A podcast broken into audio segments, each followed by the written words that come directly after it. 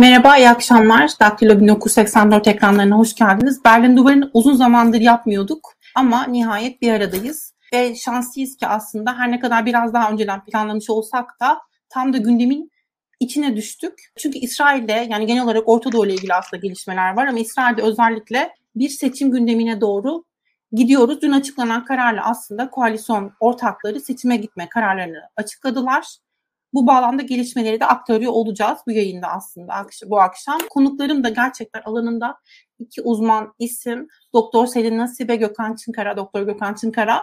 Onlara hoş geldiniz derken ilk soruyla başlayalım. İsrail'deki bu koalisyonun aslında yıkılmasını, koalisyonun devrilmesini ve yeni genel seçimlere gidiliyor olmasını nasıl yorumlamak lazım? Neler bekliyoruz seçimlerden? Selin Hocam, sizle başlayabiliriz.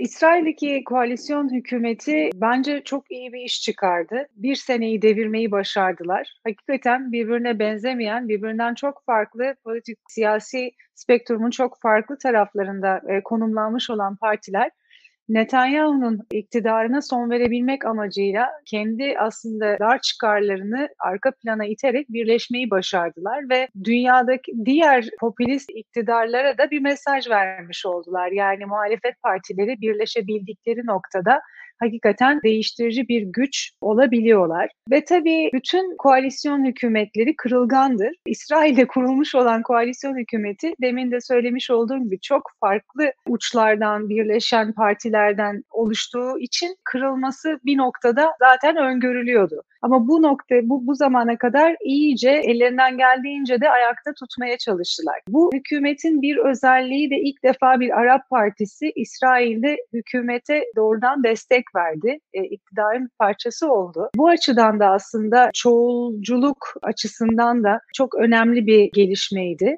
Tabii şimdi e, değişecek olması, İsrail'in üç sene içinde beşinci kez seçime gidecek olmasının iç siyasete de dış siyasete de yansımaları olacak.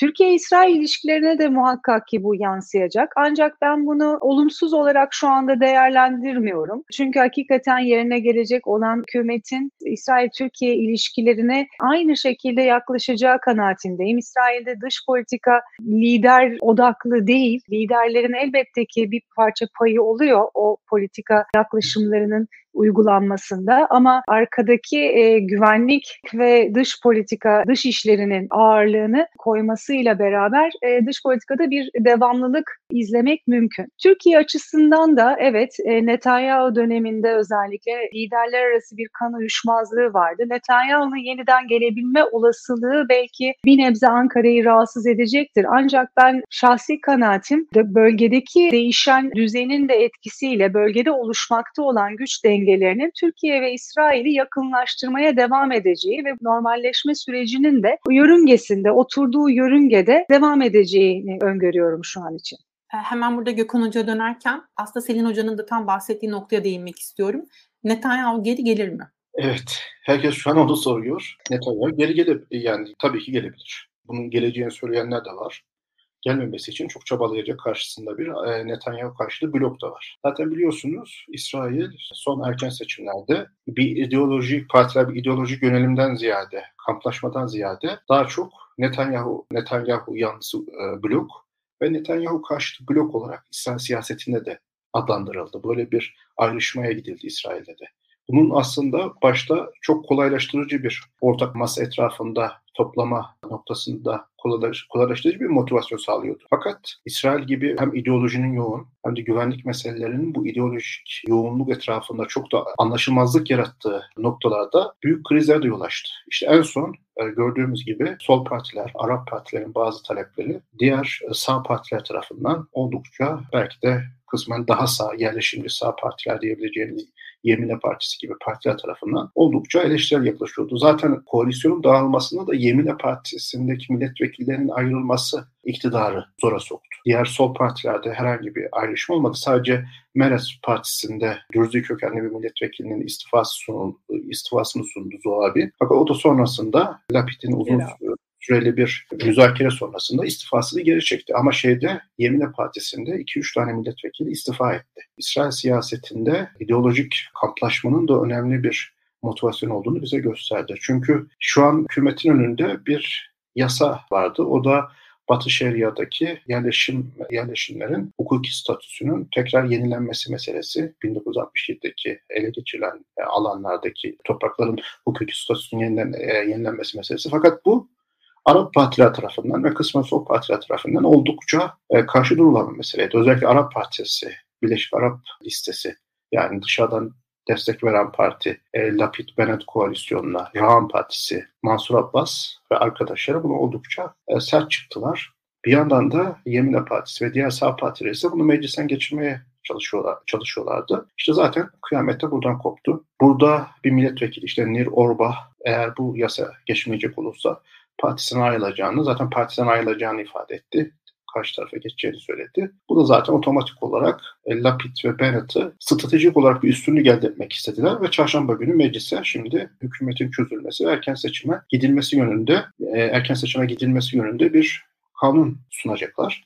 Hızlıca geçirmek istiyorlar. Neden hızlıca geçirmek istiyorlar onu da söyleyelim. Eğer hızlıca geçiremezlerse, şu an zayıf olarak söyleniyor İsrail'de, fakat olabilir. Netanyahu hükümeti devirip yapıcı güvensizlik oyu deniyor buna İsrail'de de. Yapıcı güvensizlik oyuyla alternatif bir hükümet kurabilir. Yani altmış bir milletvekilini elde edip Netanyahu bloğu öyle ya da böyle içerideki Yamina Partisi'nde belki Gideon Sar'ın bloğunu da kendi tarafına çekip böyle bir operasyona girişebileceği de söyleniyor. O yüzden Lapid ve Bennett erken bir operasyonla bu işe giriştiler. Birincisi bu. İkincisi ise Lapid yükselen bir çizgide en azından diyor bu doksan günlük süreçte bir başbakan olarak İsrail kamuoyu önünde anılmak istiyor ve kendisini tanıtmak istiyor yapacağı faaliyetlerle. O da gelecek seçimlerde bir psikolojik üstünlük sağlamak istiyor İsrail kamuoyunda. Lapid özellikle bu Amerika Birleşik Devletleri Biden'ın ziyaretini kendisi açısından bir, nasıl diyelim, kendisini göstermek, göstereceği önemli bir olay olarak kodluyor. Bu açıdan hemen bir adım attılar ve hükümeti Netanyahu'ya stratejik bir üstünlük vermeden hemen kendileri bir adım atmış oldular. Böyle de bir durumları var. Diğer bir nokta, bu şey bence şu an çok erken. Yani İsrail'de kimin koalisyon kuracağı, nasıl bir koalisyon oluşacağını çözümlememiz çok mümkün değil. Yani karşı tarafta neler olacak onları tam bilmiyoruz. İşte Netanyahu karşıtı blok nasıl hareket edecek? Orada da Bennett'ın artık siyasetten emekli olacağına dair söylemler var. Bu sefer artık girmeyeceğine dair seçimlere. Gideon Sar ne yapacak onu tam bilmiyoruz. Emekli olmak için biraz genç değil mi aslında? E, genç ama böyle kendisini şey yapmış, yani etrafındaki insanlar. Yaka silkmiş, yaka silkmiş artık. Evet. Bunları bir görmemiz gerekiyor. Yani Netanyahu, ama şunu altını çizmem gerekiyor. Şu an birinci parti Likud Partisi. Yanlış hatırlamıyorsam, zihnim beni yanıltmıyorsa otuz dört ve otuz altı milletvekili arasında değişen sayılarda milletvekili çıkartıyor. yüz yirmi millet vekili var Knesset'te. Bunun otuz altısını veya otuz dördünü evet. e, Likud'un çıkartacağı şu an tahmin ediliyor. Çok yüksek bu oran. Kamuoyu yani. araştırmaları. Evet, kamuoyu araştırmaları. Hocam ee, partinin siyasi spektrumdaki yerini de hatırlatırsak belki izleyicilere. E, Likud merkez sağ bir partidir. Yair Lapid'in aslında liderliğini yaptığı belki. Doğru doğru biliyorsam. E, Yair Lapid'in yaptığı parti Yesh Atid'dir. Özür dilerim. Evet. Hı hı. Yani Likud Partisi merkez sağ muhafazakar milliyetçi parti olarak da kodlayabilirsiniz. Özür dilerim, ben merkez sol olarak duydum. Tamam.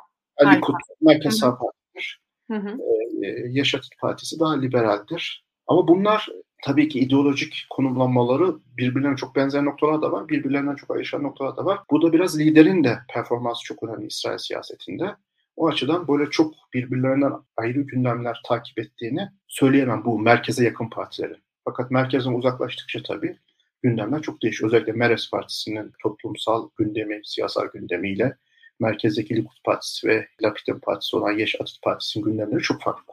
Yamina Partisi'nin gündemiyle Meretz Partisi'nin gündemi çok farklı. Ama Yamina Partisi olsun, Gideon Sar'ın partisi olsun, bunlar hepsi Likud içerisinden çıkma partilerdir. O yüzden bunlarda bir ideolojik ayrışma değil, Netanyahu'nun izlemiş olduğu siyaset ve onun inşa etmiş olduğu siyasi kültüre dair tepki sonucunda ortaya çıkmış partiler diyebiliriz bu küçük partilere.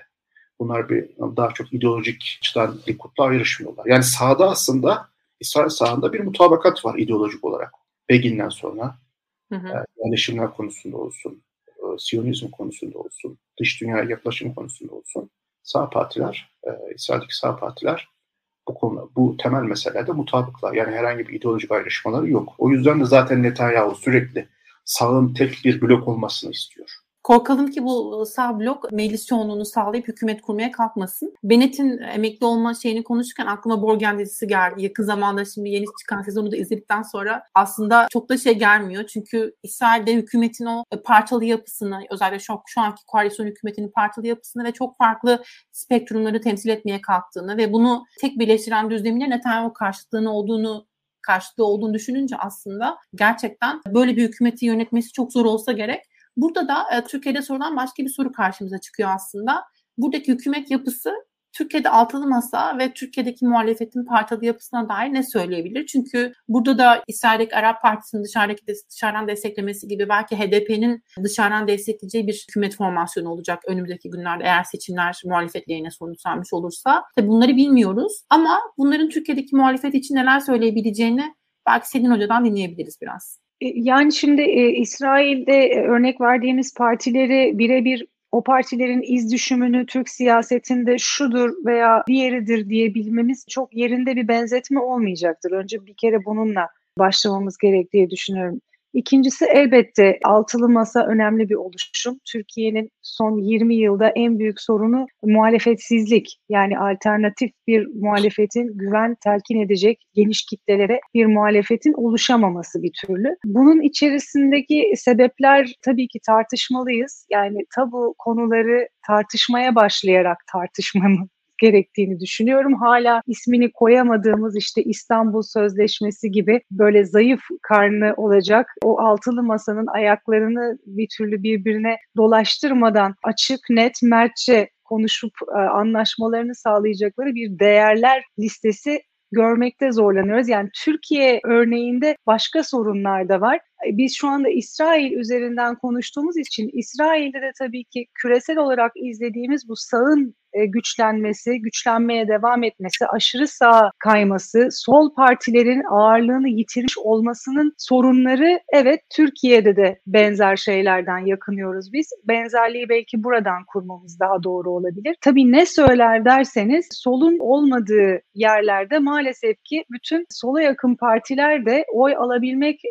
amacı sağa daha yaklaşmaya başlıyorlar. Merkeze, merkez sağa veya işte onların ideolojilerini benimseyebilecek orta nasıl diyelim daha merkezci bir takım politikalara destek vererek oy kazanmaya çalışıyorlar. Bu da tabii ki değerlerden taviz verilmesi anlamında çoğu zaman yorumlanabiliyor ve partilerin asıl seçmen kitlesini soğutmuş oluyor. Yani bu ikilemi nasıl aşmamız gerektiğini, gerektiği üzerine düşünmemiz lazım ve tabii ki bizim açımızdan ivedilikle bunun yapılması gerekiyor. Zaten de yapılıyor fakat bir yere varabiliyor muyuz? Bunu ilerleyen zamanlarda seçim yaklaştıkça herhalde oyu işte oyları sayarken anlayacağız. Çünkü bir yerde bir noktada hakikaten bu ekonomik sorunlar ne kadar sandığa yansıyor gerçekten. Bunu da test etmiş olacağımıza inanıyorum ben. İsrail açısından belki şuna da bakmak gerek. Netanyahu'nun geri gelme olasılığı ve geçmiş aylarda özellikle işte İsrail'de gerçekleşen terör saldırıları vesaire bunları mutlaka ki seçimlerde kullanmaya çalışacaktır. Güvenlik açısından bir boşluk doğduğuna dikkat çekmeye çalışacaktır. Yani en azından konuları o şekilde çerçevelendirerek koalisyon e, hükümetinin bu konuda başarılı bir performans sergileyememiş olduğunu ve belki de işte daha sağ partilerle yeniden bir koalisyon olasılığını ortaya sürerek daha güvenlikçi, güvenlik odaklı ve Filistin meselesine de daha sert ve yine güvenlik perspektifinden bakacak bir iktidarın gelme olasılığı elbette ki Ankara'nın çok arzu edeceği bir olasılık olmayacaktır.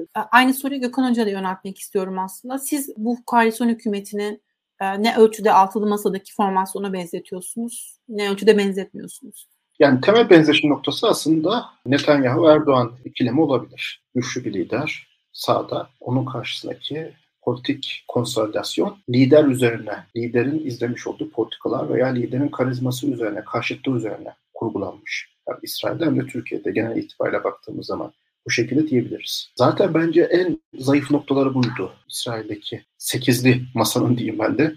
Çünkü İsrail toplumunun genelini ilgilendiren ve yükselen milliyetçiliğin bazı tartışmalı konularını ilerletmeye çalışan hükümetteki sağ partilere bunu Arap partilerle birlikte yapamayacağı anlaşılınca zaten en büyük kriz ve çatlaklıklar orada çıktı. Zaten iki büyük aslında çatlaklık ve kriz oluyor İsrail siyasetinde. Bir Haredimlerle, Haredi partilerle izlenecek politikalarda, bir de Araplar izlenecek politikalarda. Çünkü bu iki toplumsal grupta İsrail'de genel toplumsal eğilimlerin dışında kendi partiküler çıkarları olan toplumsal gruplar baktığımız zaman. Hem Haredimlerin yani aşırı din, e, ultra ortodoks e, dindar toplumsal grupların kendi siyasi partileri var. İsrail'de iki tane büyük siyasi partileri var. Hem de Arapların şu an iki tane büyük, bir tane blok, bir tane de siyasi partileri var. Bunların kendi çok partiküler bir çıkar e, stratejileri var ve talepleri var. İşte bunların karşılanması öbür tarafta büyük sağ partiler için bir açmaza dönüşüyor.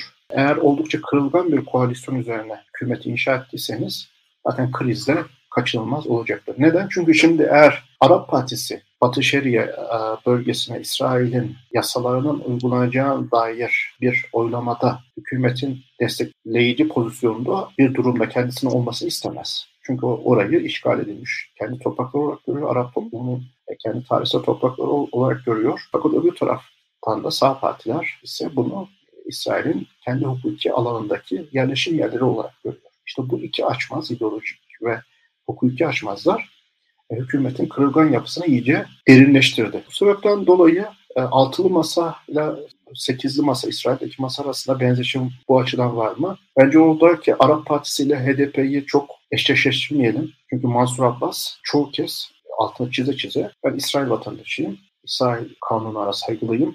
Ve herhangi bir örgütle veya herhangi bir... Hocam çok özür dilerim. Ya sizden bir ses geliyor, bir hışırtı sesi geliyor ya Selin Hoca'nın ama şimdi kesildi sanırım. Ha, evet, yani Mansur Abbas özellikle Birleşik Arap listesini temsil eden ve Müslüman kardeşler geleneğinden gelmiş olan İsrail'deki Arap siyasetinin temsilcilerinden birisi olan Mansur Abbas, yani hükümete destek veren Arap Partisi'nin lideri. Hocam çok... yok siz, siz konuşunca siz konuşunca ses gelmeye başlıyor arkadan. Şimdi aslında burada şeyi de konuşmak istiyorum. Yakın bir zamanda, yakın bir zaman dediğim sanırım Perşembe günü olması lazım. İsrail Dışişleri Bakanı Yair Lapid evet. Türkiye'ye bir ziyaret gerçekleştirecek ama aynı zamanda yeni hükümetin de yani seçim hükümetinin de başbakanı oluyor kendisi. Çünkü koalisyon anlaşmasında da aslında dönemi paylaştırmak üzerine bir anlaşma sağlamışlardı. Yarı zamanlı olarak başbakanlık devri gerçekleşecekti ve şimdi de seçim hükümetinde Yair Lapid başbakan olacak ve Dışişleri Bakanı sıfatıyla da Türkiye'ye geliyor. Bu durumda bu ziyaretin aslında boşa düştüğünü söylemek mümkün mü bilmiyorum, nasıl değerlendirirsiniz? Yani tam anlamıyla boşa düştüğünü hiç hiç düşünmüyorum. Tam tersi. Yani dediğim gibi iktidarlardan bağımsız olarak şu anda bir Türkiye-İsrail arasında normalleşme süreci söz konusu. Ve ben bunun devam edeceği kanaatindeyim. Elbette eğer bu e, hükümetin dağılma riski olmasaydı üzerine gölge düşmeyecekti. Ancak Türkiye ve İsrail arasında normal şartlarda artık büyükelçilerin yeniden görevlendirilmesi aşamasına gelmeyi bekliyorduk biz. O yüzden Lapid'in şu anda geçici hükümetin başbakanı olması... Bu konuyu tamamen rafa kaldıracakları anlamına gelmiyor. Tabii ki şu dönemde böyle bir şeye girişmeleri de çok kolay olmayacaktır. Bekletmek için de aslına bakarsanız meşru bir sebep olarak da görebiliriz. Zaten İsrail tarafı bir yerde de yavaş ve güvenli bir şekilde adım atmaya gayret ediyordu. Yani Ankara'nın normalleşme süreci konusundaki samimiyetini test ederek son dönemde yaşanan İran istihbaratının operasyonlarına yönelik Türkiye ile olası terör saldırılarına karşı işbirliğinin güçlenmesi de Türkiye-İsrail arasında geçmiş yıllarda yıpranmış olan güvenin yeniden onarılmasına aslında yardımcı oldu, oluyordu. Olmakta halen. Dolayısıyla olumluya olumlu bir gidişat söz konusu ve bunun tamamıyla rafa kaldırıp dondurulmasını beklemek çok gerçekçi olmaz. Ama belki atılabilecek adımların biraz daha ileriki bir e, zamana ertelenmesi sebep olabilir. E, bunu da göreceğiz. E, şu anda e, ilişkilerin hangi noktada tarafların birbirleriyle ne kadar yakınlaştığı veya o güvenin hangi safhada olduğunun bize bir aslında resmini çekmiş olacak bu ziyaret sonrasında yapılacak olan açıklamalar. Ama benim genel olarak e, yorumum olumlu geçeceği görüşündeyim. Hocam, Gökhan Hocam, Yair Lapid'in aslında İsrail Dışişleri Bakanı'nın ve yeni başbakanın ziyaretini konuşuyoruz Türkiye'ye. Perşembe günü yanlış hatırlamıyorsam gerçekleştireceği ziyareti konuşuyoruz. bu ziyaret aslında biraz boşa düştü mü? Boşa düştü desek doğru söylemiş olur muyuz? Ve belki de şunu da konuşmak lazım. İsrail tarafında Türkiye'de seçimleri beklemek gibi bir durum söz konusu mu? Sizce ne söylersiniz? Yani Lapid'in ziyareti önemli. Türkiye açısından, İsrail açısından da önemli. Yani burada Lapid kendisi açısından bu işte seçime gidilecek gideceği döneme kadar ki İsrail'in yanlış hatırlamıyorsam herhalde Ekim sonu Kasım başında bir seçime gitme durumu var. yirmi beş Ekim gibi bir işte tarih öngörülüyor. Yanlış zihnim beni yanıltmıyorsa. Bu tarihe kadar olabildiğince dış politikada kendi lehine olabilecek başarılı hikayelerini ön plana çıkarmak isteyeceklerdir. İsteyecektir. Bu açıdan da Türkiye ziyaretine olabildiğince olumlu geçmesi, Lapid'in siyasi geleceği açısından da küçük bir katkı yaratsa da oldukça önemli olacaktır kendisi açısından. Ama benim yine altını çizdiğim gibi Lapid açısından en önemli nokta o doksan günlük dönem içerisinde İsrail'in başbakanı olarak anılması ve Biden'ın ziyaretinin oldukça başarılı geçmesi. Çünkü İsrail kamuoyunda ve seçmenlerde, merkez seçmende Amerika-İsrail ilişkileri oldukça önemsenen bir konu başlığı. Bu İsrail ve Türk, İsrail ve Amerika ilişkilerine hangi lideri yönetebiliyorsa İsrail kamuoyu biraz ona yöneliyor. Zaten dikkat ederseniz Netanyahu da hep bunun altını çizmiştir seçim projeksiyonlarında. Yani Amerika ile ilişkileri iyi yöneten ve Amerika karşısında İsrail'i iyi temsil eden, güçlü bir şekilde temsil eden bir lider olarak kodlamıştır. O açıdan Lapid de bu İsrail politik kültüründeki bu önemli unsuru kendisi açısından iyi bir temsil imkanı olarak çıkarmaya çalışacaktır. Türkiye-İsrail ilişkileri seçimlerden etkilenecek bir pozisyonda mı şu an? Bence hayır. Çünkü ben bölgede bir hep konuşmalarımda da buraya katıldığımda da anlattım. Daha farklı yerlerde anlattığım bir şey var. Özellikle diyorum ben Arap Baharı sonrasında Orta Doğu yeni bir düzene geçme çabasında. Bu yeni düzene geçme çabasında en önemli kurumsal girişimi İbrahim Anlaşmaları veya İngilizce adamların mesela Abraham Accords dediğimiz düzen arayışları. Bu hem İsrail ve Körfez ülkeleri arasında ve Kuzey Afrika'daki birkaç ülke etrafına gelişen bir diplomatik girişim olarak gözükse de aslında bunun temel mantı, mantığı, temel şeyi üstüne oturduğu nokta Amerika Birleşik Devletleri'nin artık Orta Doğu'dan kontrollü bir şekilde geri çekilmesi ve bölgede devlet kapasitesi yüksek olan ülkelerin kendi aralarında bir düzen kurmasını teşvik ediyor. Amerika Birleşik Devletleri de bu girişimi ondan teşvik ediyor. Hem Trump hem de Biden İbrahim Anlaşmalarını teşvik edici açıklamalar yaptılar ve hala da yapıyorlar. Bu girişimleri teşvik ediyorlar ve biliyorsunuz en son Suudi Arabistan'ın bu sürece girmesi noktasında açıklamalar yapıldı. Girebilir veya uzaktan destekleyebilir. Zaten Suudi Arabistan ve İsrail arasındaki ilişkilerde Trump dönemi ile birlikte oldukça ivme kazandı. Ve bunun zaten olmaması soğuk olsaydı zaten İbrahim Anlaşmaları olmazdı. Yani Körfez'deki ülke, ülkeler, Bahreyn ve Birleşik Arap Emirlikleri böyle bir inisiyatifin içinde kendilerini bulmazlardı. İşte bu noktadan baktığımız zaman bölgede oluşan bu yeni konsensusun önemli bir ayağı da Türkiye olarak ben gözlemliyorum. E, Türkiye'nin atacağı adımlar, izleyeceği politikalarda bu yeni yönelimin kurumsallaşması açısından oldukça önemli olacaktır. O yüzden hem İsrail hem de Suudi Arabistan ve Birleşik Arap Emirlikleri dikkat ederseniz son diplomatik gezilerini Türkiye'de artık koyuyorlar programlarına. Prens Muhammed Bin Selman bugün ikinci gezisinde Ürdün'de, dün Mısır'daydı, bugün Ürdün'de, yarın da Türkiye'de olacak. Ondan sonraki günde Lapid gelecek. Yani bu seyahatler aslında tesadüf e, değil. Evet, evet tesadüf değil ve Türkiye'de artık anladığım kadarıyla dış politik yönelimini buraya doğru çekmeye çabalıyor yeni oluşan düzene. Şimdi Amerika'nın ikinci bir şeyi var burada, bir planı var. Bu İbrahim Anlaşmalarını bir güvenlik şemsiyesine dönüştürebilir miyiz tartışıyorlar. Hem İsrail hem Körfez ülkeleri. İran'a karşı mı hocam? İran'a evet. Karşı da olabilir. Genel olarak bölgede böyle bir güvenlik şemsiyesi de olabilir. Tabii ki şu an en önemli tehdit Körfez ülkeleri ve İsrail açısından birinci güvenlik tehdidi İran'dır. Türkiye açısından da ben şu an onu gözlemliyorum. Özellikle aslında göç meselesine belki.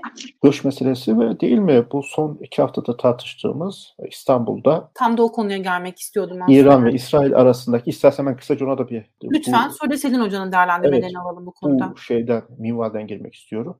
Hı-hı. İran kendisi açısından aslında oldukça doğru hareket ediyor. Yani süreci doğru okuyor aslında. Neden doğru okuyor? Çünkü İran şu an oldukça etrafındaki bölge ülkeler tarafından bir çevrelenme politikasını izliyor etrafındaki ülkeler. Özellikle Azerbaycan, sonra Türkiye, sonra etrafında, diğer etrafındaki Arap ülkeleri. Artık İran karşıtı koalisyon sadece birkaç tane İsrail, İsrail ve küçük Arap ülkelerinden değil, artık bölgesel bir konsensus olmaya doğru gidiyor. Bu yüzden de İran olabildiğince çatışmayı da bölgeye doğru yaymayı hedefliyor. Irak'ta Erbil'de yaptığı şeyler, İran vekil kuvvetlerinin veya İran devrim muhafızlarının orada İşte Mossad şeyin evini vurduk diyorlar. İşte C I A evini vurduk diyorlar. Böyle bahanelerle saldırıya geçtiklerini görüyoruz. Suriye'de herkese yine aynı şekilde. Şu anda Türkiye'de, İstanbul'da böyle bir strateji ve politik, strateji izliyorlar kendileri açısından.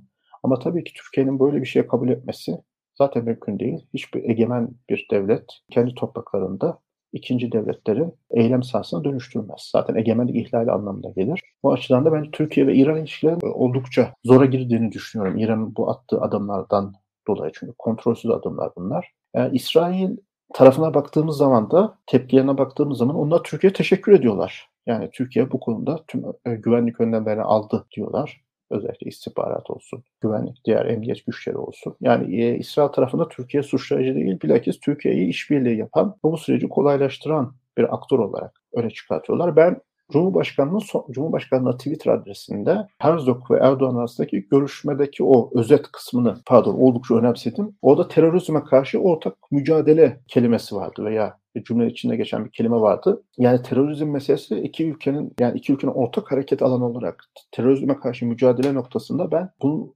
düşünülmesi gerektiğini vurguluyorum. Çünkü İsrail'in kabul ettiği terörizm var ve Türkiye'nin kabul ettiği terörizm var. Acaba hangi noktada bu iki ülke buluştular da böyle bir terörizmle mücadele ediyorlar? Bu sanki iki ülke arasındaki ilişkilerin güvenlik boyutunu oldukça öne çıkacağı bir döneme giriyoruz gibime geliyor bana soracak olursan.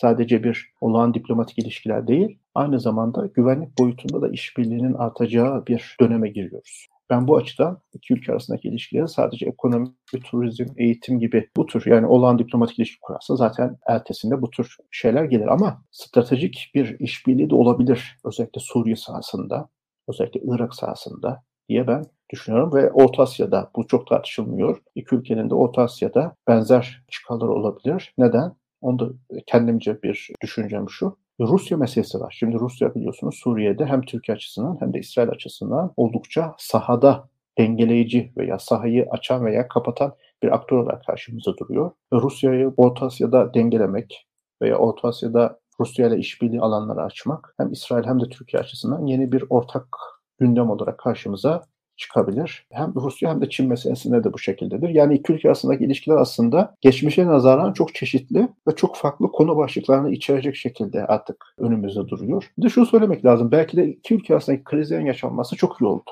Yani iki ülkede neleri yapabileceklerini veya neler yapamayacaklarını, hangi konularda hassas olduklarını ve hangi konularda daha rahat hareket edebileceklerini bu soğuma süreçlerinde görmüş oldular. Ve şimdi artık biraz tabii güven, bu da en önemli nokta, güven meselesi oldukça aşılmışa benziyor. İsrail tarafında da o şekilde duygulanımlar var. Türkiye tarafında da o, o tür adımlar var. Ama en azından zaten hep bunu söylüyorlar iki lider de açıklamalarında. Bazı konu, konularda anlaşamayacağımız noktasında anlaştık. Bu bence önemli bir adım ve ben bunun Türkiye'deki cari siyasette de çok alakalı olmayacağını, siyasi aktörler değişse de iki ülke arasındaki ilişkilerin bu bölgesel değişen yapısal düzlemde kendi yolunu bulacağını düşünenlerden Doğu Akdeniz meselesine çok şey yapıyor. Hocam, tabii onu birazdan teknik... geçelim mi? Onu biraz daha detaylı konuşmak istiyorum aslında. Selim evet, bir de geç... şeyi, işte, arada o şeyi ben kaçırdım. Hükümet dilekçesi Türkiye-İsrail ilişkilerine, ona da çok kısa bir cevap verip tabii, e, o bölümü bitirmek istiyorum. Ha, İsrail'de hükümet dilekçesi Türkiye-İsrail ilişkileri ne olur? Bu gerçekten benim de çok merak ettiğim bir nokta. Neden diyeceksiniz? Çünkü Netanyahu imgesi bizim siyasiler tarafından oldukça, değil mi, olumsuzlandı. Hatta yeni sürecin başlanmasının Netanyahu'nun hükümeti bırakmasından dolayı bu süreçlerin hızlandığı söylendi. Şimdi Netanyahu tekrar iktidara gelirse, ikili ilişkiler lider diplomasisinden artık bir alt düzeydeki istihbarat diplomasisine yine eskisi gibi devam edebilir mi sorusu benim aklımda kurcalanıyor. Fakat şunu da tabii ki söylemek gerekiyor. Netanyahu'nun da pragmatizminden bence yararlanmak gerekebilir o hususta. O tabii ki ayrı bir tartışma konusu. Ama bence önemli bir test olacak. Çünkü bu yeni süreçte biz Türkiye tarafından yapılan açıklamalarda İsrail'de bir hükümet değişikliği sonrasında ikili ülkelerde ilişkilerin hızlandığına dair hep bir altı çizilen bir faktör olarak ön plana çıkartıldı. Yani yeniden Netanyahu gelirse ne olacak? O soru tabii ki hem güncelliğini koruyor hem de benim açımdan bir merak konusu olduğunu altını çizmek isterim. Teşekkür ediyorum. Çok teşekkürler. Selin Hocam, aslında bu İranlı teröristler meselesiyle ilgili yapılan... Bir sürü konu bitti. Valla öyle gerçekten. Önce çok kısaca bu İranlı teröristler meselesini değerlendirmenizi rica edeceğim. Sonra zamanımızı daha verimli kullanmak için gaz konusuna girmek istiyorum.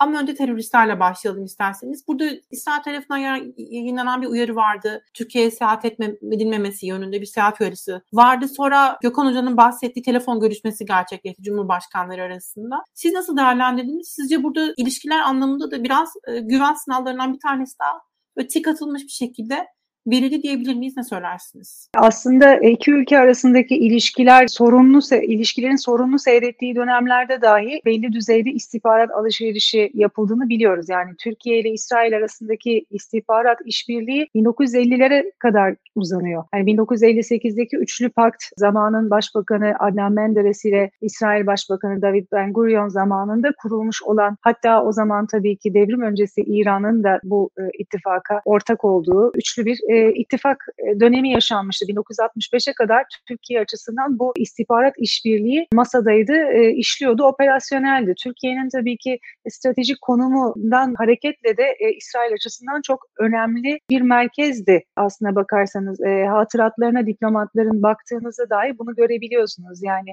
e, Ankara'da toplanan bilginin ne kadar kıymetli olduğunu veya İstanbul'da aynı şekilde. Şimdi bugüne hızla geri dönersek, İran'ın bu operasyonlara neden giriştiğini, gelişmiş olduğu veya İsrail'in bunu neden tehdit olarak algıladığı konusu üzerine aslında İran, Türkiye'nin dış politikadaki özellikle Orta Doğu'da bir e, U dönüşüne girmesiyle birlikte kendisine e, o marjinal alana, sıkıştığı alandan çıkarak ilişkilerini, bölge ülkeleriyle ilişkilerini onarmaya, çeşitlendirmeye gitmesiyle birlikte rahatsızlığı da artmaya başladı diyebiliriz. Zaten tarihsel ilişkilerine de, Türkiye-İran arasındaki ilişkilere baktığınızda bölgesel iki rakip ama aynı zamanda komşu iki devlet. Dolayısıyla birbirlerini hasım almadan bir şekilde e, ilişkilerini dostane e, olabilecek ölçülerde devam ettirmeye çalışıyorlar ama pürüzler de yaşanmıyor değil. E, doksanlı yıllarda da mesela İran istihbaratının Türkiye içerisinde yapmış olduğu bir takım suikastler ve saldırıları konuşuyor, tartışıyorduk. Bugün içerisinde de İsrail'in iddia ettiği üzere işte İsrailli vatandaşlara, Türkiye'de bulunan İsrailli vatandaşlara yönelik bir takım tehditler aldıklarını e, ve bu sebeple e, İsrailli turistlerin e, ülkeyi terk etmeleri yönünde çağrılar yaptıklarını gördük. E, bu yeni bir şey de değildi aslına bakarsanız. Yani turistlere yönelik olanın yeni olduğunu gördük fakat geçtiğimiz Şubat ayında da, yanlış hatırlamıyorsam Şubat diye aklımda kalmış, bir İsrailli iş adamına yönelik suikastin de önlendiğini, M İ T ve Mossad, yani iki ülkenin, Türkiye ve İsrail istihbarat ajanslarının işbirliği sayesinde bu saldırıların önlendiği haberlerini okumuştuk. Dolayısıyla evet, belki İran, Türkiye ile İsrail arasındaki buzların erimesinden de rahatsız olduğundan dolayı bu tarz operasyonlarla aslına bakarsanız bu yakınlaşmayı engellemek diyemezsek de sabote etmeye çalışıyor diyebiliriz. Fakat tam tersi etkiyi yarattı görüyoruz. İşte liderlerin birbirlerine teşekkür mesajlarından da e, anladığımız e, üzere aslına bakarsanız iki ülkenin istihbarat noktasında işbirliği yapması güveni tazeleyip e, onarmaya, o güven e, yıpranmış olan güven bağlarını onarmaya bir şekilde etki ediyor. Türkiye'nin yalnızca İsrail'le değil, aslına bakarsanız işte Suudi Arabistan ve diğer Körfez ülkeleriyle de arasını düzeltiyor olmasının da İran'da yarattığı bir rahatsızlık söz konusu. Biraz daha geriye sararsak, kaseti, yaşımız ortaya çıksın, kaset dönemi jenerasyonuyuz biz. Azerbaycan, Dağlık Karabağ, son çatışmada da aslına bakarsanız işte Cumhurbaşkanı Erdoğan'ın e, okuduğu şiirin e, İran'da yarattığı tepki vesaire, Türkiye'nin o bölgede de aslına bakarsanız İran'ı çevrelemeye çalışmasından rahatsızlık duyuyor Tahran. Ve gerek Irak'ta gerekse Suriye'de alan mücadelesi diyebileceğimiz, yani Türkiye'nin operasyonlarına, operasyonları sınırlayıcı bir takım e, saldırılarla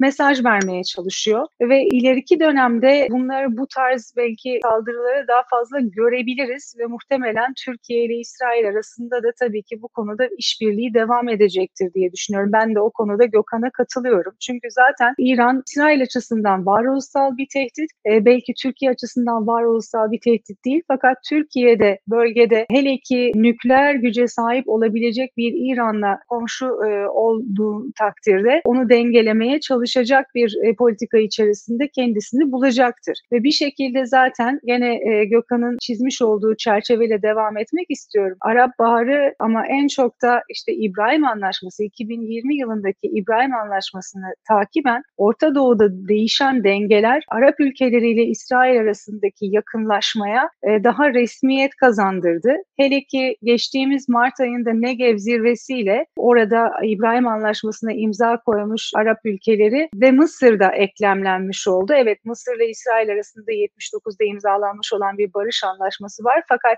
bu barış anlaşmasını artık sıcak bir barışa ve ilişkileri daha samimi hale getirmeye yönelik bir takım adımlar atılmaya çalışılıyor. Bu da önemli. Şimdi burada biz illaki tabii ki bu cepheleşmeyi veya ittifakı İran karşıtı olarak değerlendirmemek gerek. Fakat tabii ki bu İran'a karşı bir dengelenme de sağlayacaktır. Türkiye'de bunun dışarısında bırakılmak istemeyecektir diye ben de düşünüyorum. Ve nitekim Türkiye'nin gerek Körfez ülkeleriyle ilişkilerini düzeltmeye çabası içerisinde olması, bu yönde diplomatik girişimlerde bulunuyor olması, gerek İsrail ile ilişkilerini düzeltiyor olması, Türkiye'nin de buradaki savunma, yani oluşmaya başlayan o savunma ittifakının, güvenlik ittifakının, güvenlik işbirliğinin içerisinde yer alacağı ihtimalini göstermekte bize. Bu sebeple de zaten Türkiye-İsrail ilişkileri belki lider değişiminden bağımsız olumlu yönde seyredeceği kanaatindeyim ve yine Gökhan'a katılıyorum. Çünkü o kadar çok aslında hem görüşlerimiz örtüşür kendisiyle hem de çok farklı konuları derlediği için not alacak kalem de bulamadım. Aklıma yazdıklarıma katılmaya çalışıyorum. Netanyahu'nun pragmatik bir lider olduğuna kesinlikle katılıyorum. Tıpkı Erdoğan'ın ne kadar pragmatik ve yeri geldiğinde işte o dönüşleri sağlayabilecek esnek birlikte bir lider olması. Dolayısıyla ilerleyen dönemde bence olumlu ya da gidecektir diye benim beklentim bu yönde. Unuttuğum bir şey var mı diye notlarıma bakmaya çalışıyorum ama neyse bir sonraki turda toparlayacağım. Hocam yine aslında size devam edeceğim. Özellikle bu Avrupa Birliği, aslında Avrupa Komisyonu lideri olan Von der Leyen'in Orta Doğu ziyaretleri evet. vardı. Burada bir gaz anlaşması imzalandı. Ya da nasıl ifade etmek gerekir bilmiyorum. Ucu açık bir anlaşma belli ki. Çok da bir şey söylemiyor belki. Bir de özellikle belki yine burada hatırlamakta yarar var. Daha öncesinde de resmi adıyla Kıbrıs Cumhuriyeti olan Rum yönetimiyle yapılan bir işbirliği vardı. İtalya'nın, Yunanistan'ın dahil olduğu, yine Mısır, hı hı. İsrail'in dahil olduğu ama bunun hayata geçirilemeyeceği bir, anlaşıldığı bir noktada belli ki. Çünkü çok ciddi ekonomik maliyetleri var. Ve şimdi de yayınlanan analizler ve uzmanlar diyor ki burada Türkiye'nin de aslında Türkiye ile işbirliğine gitmek en yararlı yol. Hı hı. Bir yanıyla da yine hatırlamakta yarar var. Türkiye belki bölgedeki en büyük tüketici doğalgaz konusu açıldığında bir yanıyla Rusya bağımlı, bir yanda savaş var. Bütün bunları bir arada aslında bir potada erittiğimizde siz burada Türkiye için neler görüyorsunuz?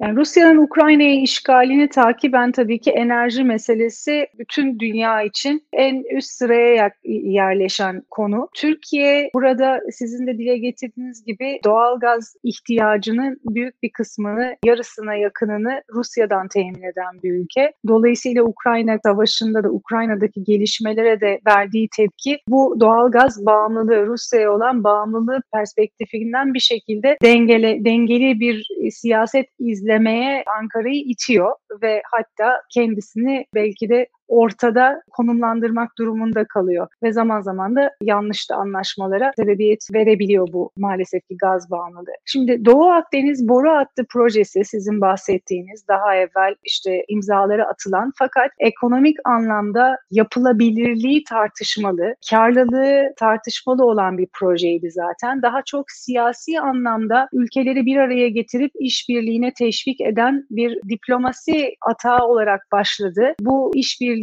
kurumsallaştı ve enerji güvenliğine yönelik yapılan işbirliği ülkeleri başka konularda da birlikte hareket etmeye teşvik etti. E, boru hattı projesi ise sembolik olarak orada durmaya devam ediyordu. Ta ki e, Amerika Birleşik Devletleri'nin işte enerjiden sorumlu e, elçisi, enerji konularına bakan Hossein, e, biz bundan çekiliyoruz ama işte enerji güvenliğinin başka alanlarında örneğin yenilenebilir enerji işbirliği konusunda desteğimiz devam edecektir gibi bir açıklamayla çıkış yapıncaya kadar. Tabii Türkiye bu gelişmeleri çok farklı okudu. Ankara farklı okudu diyelim. Amerika Birleşik Devletleri'nden gelen açılımı Türkiye Doğu Akdeniz doğalgazını Türkiye'ye bağlayarak Avrupa'ya sevk etme yönünde bir destek mesajı olarak yorumlamayı tercih etti. Elbette ki aslına bakarsanız ekonomik açıdan en karlı ve en optimum olması gereken rota Doğu Akdeniz gazının, İsrail gazının Türkiye'ye inşa edilecek, Akdeniz altından inşa edilecek boru hattıyla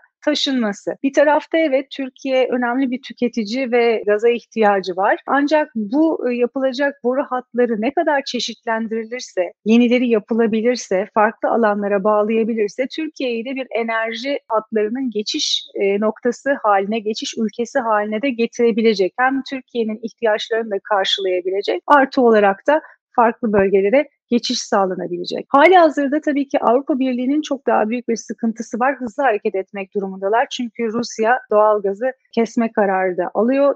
Şu anda yaz mevsimindeyiz. Belki bunun sonuçlarını henüz çok acıtıcı, can acıtıcı şekilde hissetmeye başlamadılar ama başlayacaklar. O yüzden de çaresiz değiliz, alternatiflerimiz var mesajı verebilmek amacıyla İsrail ve Mısır'la böyle bir anlaşma yaptılar. Çünkü temin edilecek olan gaz şu an anda Avrupa Birliği'nin ihtiyacını karşılaması mümkün olmayan bir miktarda maalesef ki. İsrail halihazırda zaten Ürdün'e ve Mısır'a doğalgaz sağlıyor. Bir tarafta Mısır'la İsrail'in doğalgaz havzalarından Mısır'a giden bir boru hattıyla orada L N G'ye çevrilip sıvılaştırılmış olarak tankerlerle sevkiyat yapılıyor. Ama bunun dışında mevcut kapasitenin artırılması için başka ek boru hattı projelerine de ihtiyaç duyulmakta. Bunların da tabii ki yapım süreçleri, inşaat süreçleri zaman alacak. Aynı şey Türkiye-İsrail arasında diyelim ki Kıbrıs'ı, Kıbrıs meselesini bir şekilde çözdüler. Bir mucize gerçekleşti. İkna ettiler enerji şirketlerini, güvence verdiler. Türkiye ile İsrail'de bir daha kapışmamaya söz verdi vesaire. Bütün bunlar oldu diyelim ki veya bir oldu bittiyle gerçekleşecek. Çünkü ne zaman e, enerji uzmanlarını dinleseniz sanki Kıbrıs meselesi yokmuş gibi çok toz pembe bir çerçeve çiziyorlar. Ben de açıkçası şaşırıyorum. Diyelim ki bunlar çözüldü. Yani boru hattının inşaatı sürecektir. Yani bugünden yarına olabilecek bir şey değil. Dolayısıyla en hızlı olarak gaz temini sıvılaştırılmış doğalgaz teminiyle gerçekleşecek. O yüzden tabii Avrupa Birliği'nin İsrail'e von der Leyen'in ziyaretinde dikkat çeken başka unsur ve eleştiri konusu çıkarlar söz konusu olduğunda işte Filistin meselesi konusunda bu kadar hassasiyet gösteren Avrupalıların nasıl hassasiyetlerini arka plana itebildiklerini tartıştı kamuoyu bir kısım. Bunda pek haksız da sayılmazlar. Tıpkı Joe Biden'ın işte Suudi Arabistan ve Likud prensiyle kucaklaşıp kucaklaşmayacağı, görüşüp görüşmeyeceği konusundaki rivayetlerde, iddialarda olduğu gibi. Yani son tahlilde anlaşılan çıkarlar her zaman ağır basıyor değerlere. Biz bunu gözlemlemiş oluyoruz. Burada ben sözü Gökhan'a vereyim. Çok teşekkür ederim. Sabırla bekledim Gökhan'cığım. Ya şey çok teşekkürler hocam. Ee, burada o zaman şey dönelim hemen. Aslında Gökhan Hoca'nın bu gaz meselesiyle ilgili kısaca yorumlarını almak istiyorum. Siz neler, sizin buradaki çıkarımlarınız ne oldu, notlarınız ne oldu aslında? Benim aslında... Ama bunu çok kısa almak isterim hocam. Çünkü bence... bir sana da zaman ayırmak istiyorum. Evet, bence kısaltma çok güzel çünkü bu konuyu Selin çok güzel anlattı. Ben bu gaz meselelerini sadece genel itibariyle takip edebiliyorum. O yüzden benim bu konuda çok fazla söyleyebileceğim bir şey yok. Sadece bu hafta dikkatimi çeken bir şey oldu. Anadolu Ajansı'nda siz de görmüşsünüzdür. Bar İlan Üniversitesi'nden bir akademisyen, Doktor Retik, yanlış ismini hatırlamıyorsam, açıklamada bulunmuş. Uzun vadeli plan düşünüyor, düşünüyor isek demiş, Türkiye rotasını kullanmalıyız bu gaz aktarımı noktasında. Demek ki İsrailler de bu hususu akıllarını bir kenarlara tutuyorlar. Tabii burada ben bir de şey eklemek istiyorum. Ee, İsrail'le de konuşunca tabii o mesele daha iyi anlaşılıyor. Burada bence eğer Türkiye-İsrail ilişkileri belli bir olgunluğa erişir ve kurumsal bir çerçevede hareket edebilecek bir kıvama gelirse bu gaz anlaşmalarının olabileceğini düşünüyorum. E çünkü burada İsrail tarafının bir endişesi de ekonomik bağımlılık ilişkisine çok girmenin kendileri açısından doğru bir strateji olmayacağını düşünüyorlar. Karşı tarafın bu açıdan yani Türkiye tarafının İsrail'le ilişkilerinde bir istikrara kavuşması ve bir güven ilişkisine iyice tesis edilmesi noktasında belki böyle bir büyük çaplı bir anlaşmaya gide, gidebilirler diye düşünüyorum. Şu an herkes sanki gaz meselesini en önemli meseleymiş gibi ve en kolay halledilebilir bir konuymuş gibi ön plana çıkartıyorlar ama bana soracak olursanız gaz meselesi daha arkalarda gelebilecek bir gündem maddesi olarak İsrail tarafında tutuluyor. Çünkü önemli bir şey olacak İsrail açısından da. Yani ekonomik olarak bir nevi Türkiye'ye bağımlı olmuş olacaklar kaç noktada. Ben öyle duydum, öyle konuşmalarını öyle anladım. O açıdan bu tür bir bağımlılık ilişkisinin ancak iki ülkenin de birlikte oluşturacakları bir kurumsal bir çerçeve içerisinde ancak gerçekleşebileceğini düşünüyorum. Yani fizibilitesi nedir, teknik maliyeti nedir, o konulara çok hakim olmadığımı da eklemek isterim. Selin Hocam, siz bir şey söyleyecektiniz sanırım. Evet, ben küçük bir şey eklemek istiyorum. İsrail açısından bence doğalgaz boru hattı, yani Türkiye ile e, olası yapılacak doğalgaz boru hattı projesinde birazcık daha tereddütlü davranmasının sebeplerinden bir tanesi olarak da Yunanistan ve Güney Kıbrıs'la e, geliştirmiş olduğu ilişkileri evet. tehlikeye atmak istememesi, riske atmak istememesi. Çünkü atılacak her adımda veya doğal gaz meselesi, boru hattı konusu her gündeme geldiğinde İsrailli bir yetkilinin bu, bu tarzı, bu yönde bir açıklama yaparak Yunanistan ve Kıbrıs'ı yatıştırmaya çalıştığını görüyoruz. Yani bu da bize aslında onların bu konudaki endişesini ortaya koyuyor ve belki burada, bu noktada geriye dönüp hakikaten geçtiğimiz yıllarda, belki de işte iki bin ondan itibaren ne kaybettik ne aldık bu ilişkilerin soğumasından, kar zarar hesabını biraz daha ortaya koymuş oluyor Türkiye açısından. Çünkü Türkiye ile İsrail'in arası bozulmaya başlar başlamaz, yani Mavi Marmara'dan bir ay sonra ilk gezisinde Netanyahu, bir veya iki ay sonra ilk gezisini Yunanistan'a gerçekleştiriyor o güne kadar ve geçmişten günümüze hep Filistin yanlısı bir politika izleyen Yunanistan bir anda İsrail'le ilişkilerini çok kısa zamanda müthiş ilerletebiliyor. Bu Türkiye'nin açmış olduğu alan sayesinde oluyor maalesef ki rakiplerine. Ve şu noktada da Türkiye belki iki bin on yedi yılına kıyasla daha uzun bir süreçte boru hattı projesine imza aşamasına gelecek. Yani bunu da izleyip göreceğiz. Burada artık Suudi Arabistan'a geçebiliriz diye düşünüyorum. Zamanımızı İsrail için çok kullandık ama bir yandan da gündem inanılmaz yoğundu gerçekten. Burada aslında bir noktaya dikkat çekmek lazım. Belki İsrail, İsrail'le yakınlaşmanın asıl sebebi ekonomi. Yani aslında çoğu uzman şöyle yorumladı bu süreci. İç politikada, özellikle ekonomideki çok büyük sıkıntılar Orta Doğu'yla yakınlaşmayı bir şekilde gündeme getirdi. Burada da en önemli aktör Amerika'ydı ve İsrail'le yakınlaşma da aslında İsrail'in Amerika'daki nüfuzu da kullanılmak istendi bir şekilde. Ama konu özellikle Suudi Arabistan'a geldiğinde ve Birleşik Arap Emirlikleri'ne belki, burada başka ekonomik kaygılar da var. Özellikle swap dediğimiz aslında borç anlaşmaları ve Türk ekonomisinin bir şekilde aslında ilerleyebilmesi mi, artık nasıl ifade etmek gerekirse toparlanabilmesi belli açılardan çok önemli. Şu an Erdoğan hükümetinin en büyük önceliği seçimleri kazanmak ve bunun da belli ki yolu ekonomiden geçiyor. Bu noktada yarın gerçekleşecek Veliaht Prens ziyaretinden ne beklemek lazım? Türkiye'nin ne beklediğini biliyoruz aşağı yukarı ama Suudi Arabistan'da şu an ne beklendiğini çok bilmiyoruz. Çünkü Cemal Kaşıkçı ile ilgili süreç de aslında Türkiye'nin yargı yetkisi içinden bir şekilde çıkarılmış olduğu, yargılamanın Suudi Arabistan'a devam edeceği söyleniyor ama Suudi Arabistan'ın bu süreci ne ölçüde nasıl yürütebileceği konusu bir soru işareti. Takip edeceğiz elbette. Hocam ne söylersiniz? Veliaht Prens'in ziyareti Suudi Arabistan için ne anlama geliyor? Ben şöyle okuyorum. Suudi Arabistan artık bölgenin en önemli ülkelerinin başını çekecek. Çünkü klasik konvansiyonel Arap devletler sisteminde dokuz on bir olaylarından sonra ve Arap Baharı sonrasında çoğu tarumar oldu.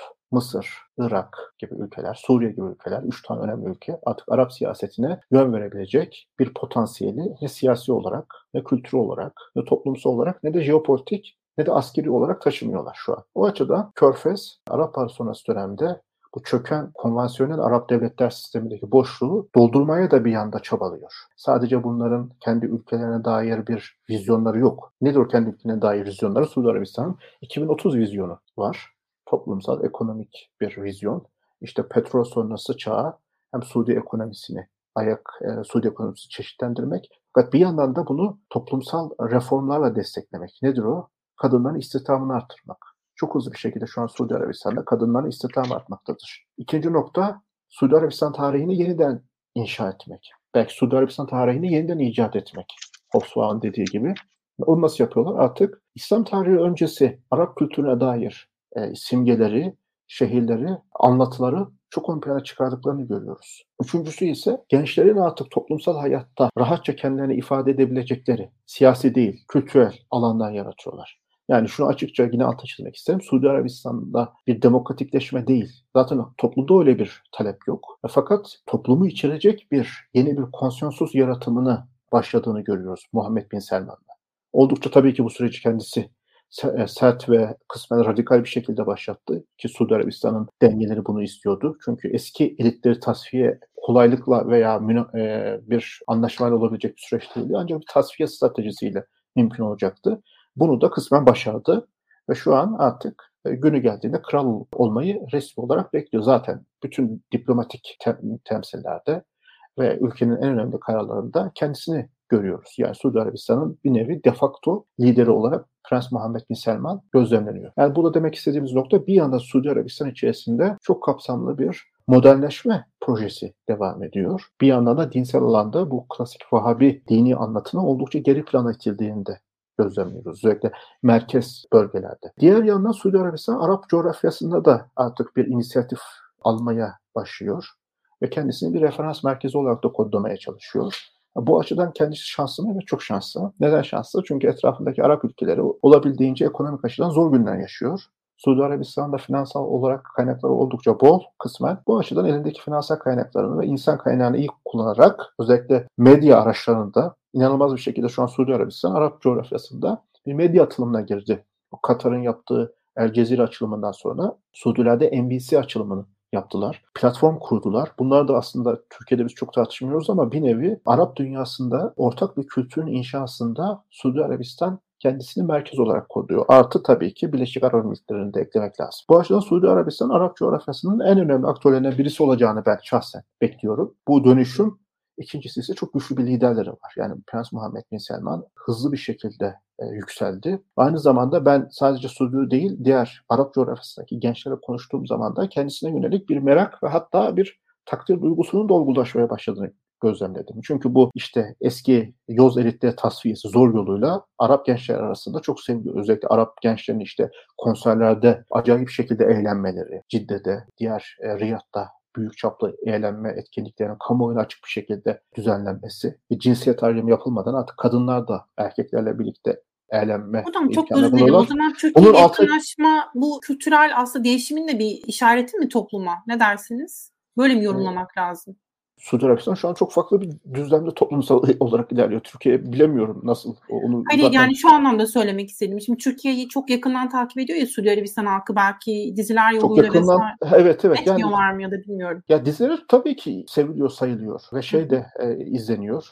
Çok ziyaret ediyorlar Türkiye'yi. İstanbul'u sevdiklerini görüyoruz sosyal medyada şeyde. Ama Türkiye'yi bir referans noktası olarak aldıklarını ben düşünmüyorum. Onların kendi gerici bir modernleşme stratejileri var. Tamamen eskiden kopma değil, fakat eskiyi revize ederek modernleşme stratejileri var. Bu çok kapsamlı bir konu ama bunu bir yanda bırakmak istiyorum. Evet, yani evet. Onu or- gerçekten bu evet, uzunca konuşalım belki ama özellikle ziyaret konusuna... Evet, burada altı çizmek istediğim nokta şu. Yani artık o Prens Muhammed Bin Selman milliyetçilik anlayışını yeniden inşa etmesi, bu milliyetçilik anlayışının da klasik ümmetçi anlayışa dayanmamış olması nedeniyle artık dış siyasette de ulusal çıkarları ön plana çıkartıcı bir politika izlemesi oldukça kolaylaşıyor. Aslında bunu vurgulamak istediğim nokta bu.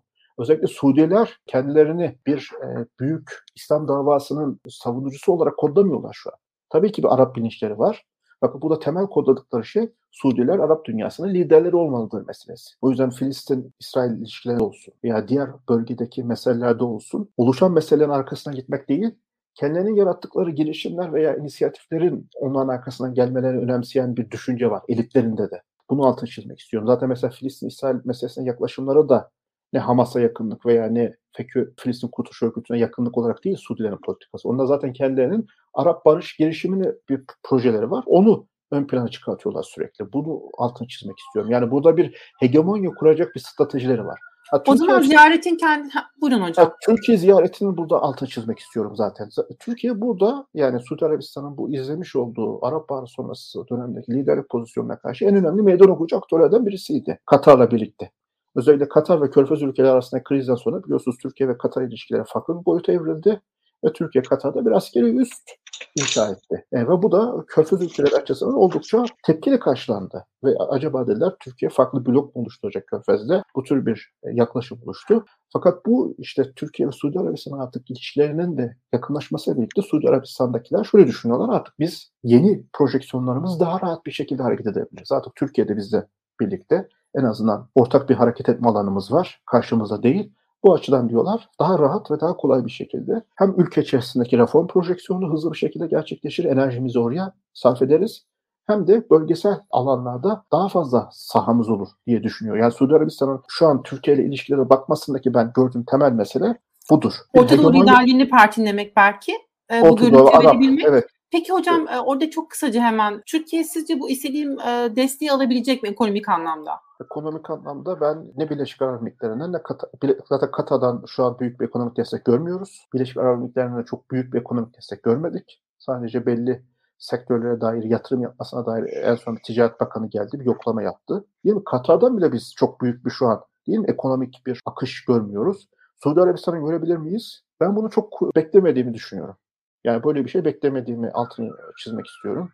Suudi Arabistan'ın böyle yüklü bir e, finansal akışın olmayacağını düşünüyorum ama bilemiyorum tabii arka kapılar arkasında ne konuşuluyor. İki ülke arasında ne gibi al- alışverişler oluyor? Bu tür bir şeyler olabilir mi? Onu bilmiyorum fakat... Belki ihvancılarla ilgili e, birkaç talep varsa Suudi Arabistan'dan belki gündeme gelir bilmiyorum. Evet. E, bunu bir şey eklemek istiyorum. Bugün Mısır'la görüşmesi vardı. Prens Muhammed Bin Selman'ın orada kırk milyar dolarlık bir anlaşma yaptı. Türkiye'de belki de yarın seksen milyar dolarlık bir anlaşma yapılacak bilmiyorum. Yani Mısır'a yaptığı büyük bir jestti şeyin Prens Muhammed Bin Selman'ın. Yanındayız mesajı verdi. Çünkü Mısır ekonomisi biliyorsunuz son performansları oldukça kötü, endişe verici. Ekmek özellikle meselesinde, krizinde. Bu açıdan Suudi Arabistan girişimi orada ekonomik açıdan kendini gösterdi.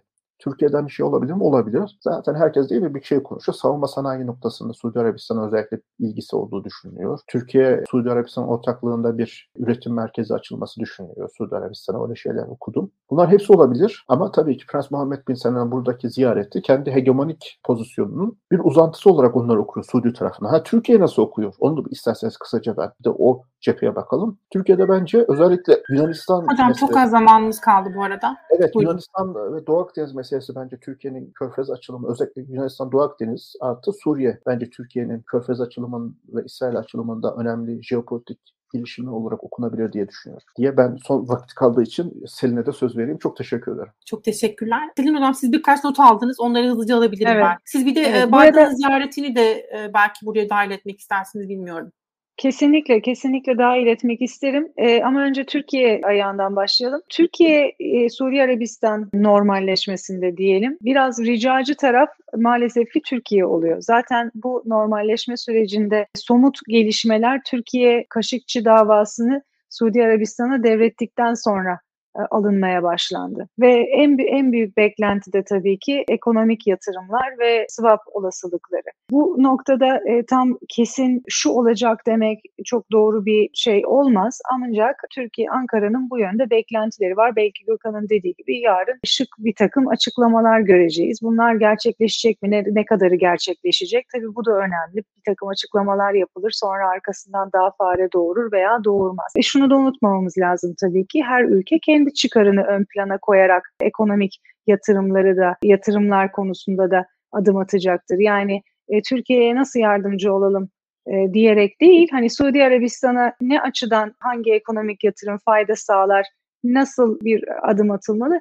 Tabii ki kendi çıkarları perspektifinden değerlendirecekler. Suudi Arabistan'ın tabii ki Türkiye ile ilişkilerini düzeltmesi bölgesel anlamda Suudi Arabistan Veliaht Prensi'nin de hem gururunu okşayacaktır hem de bölge içerisinde hegemonyasını da güçlendirecek, iktidarını da güçlendirecek, prestijini de arttıracak bir hamle olacak kuşkusuz. Bu noktada Biden'ın gelecek ay düzenleyeceği Orta Doğu turu kapsamında yapacağı görüşme gündemin Suudi, Suudiler açısından tabii ki gündemin en önemli konusu. Burada da bu görüşmeyi gerçekleşmesine aslında olanak sunan petrol arzı ihtiyacı, Amerika Birleşik Devletleri'nin Rusya'nın Ukrayna'yı işgali sonrasında Avrupa'nın müttefiklerinin işte doğal gaz ihtiyacını, petrol ihtiyacını çeşitlendirebilmek amacıyla kapı kapı dolaşıyor olması, petrol fiyatlarını aşağıya çekmek istiyorlar. Bu noktada Suudi Arabistan'ın petrol arzını arttırmasını istiyorlar.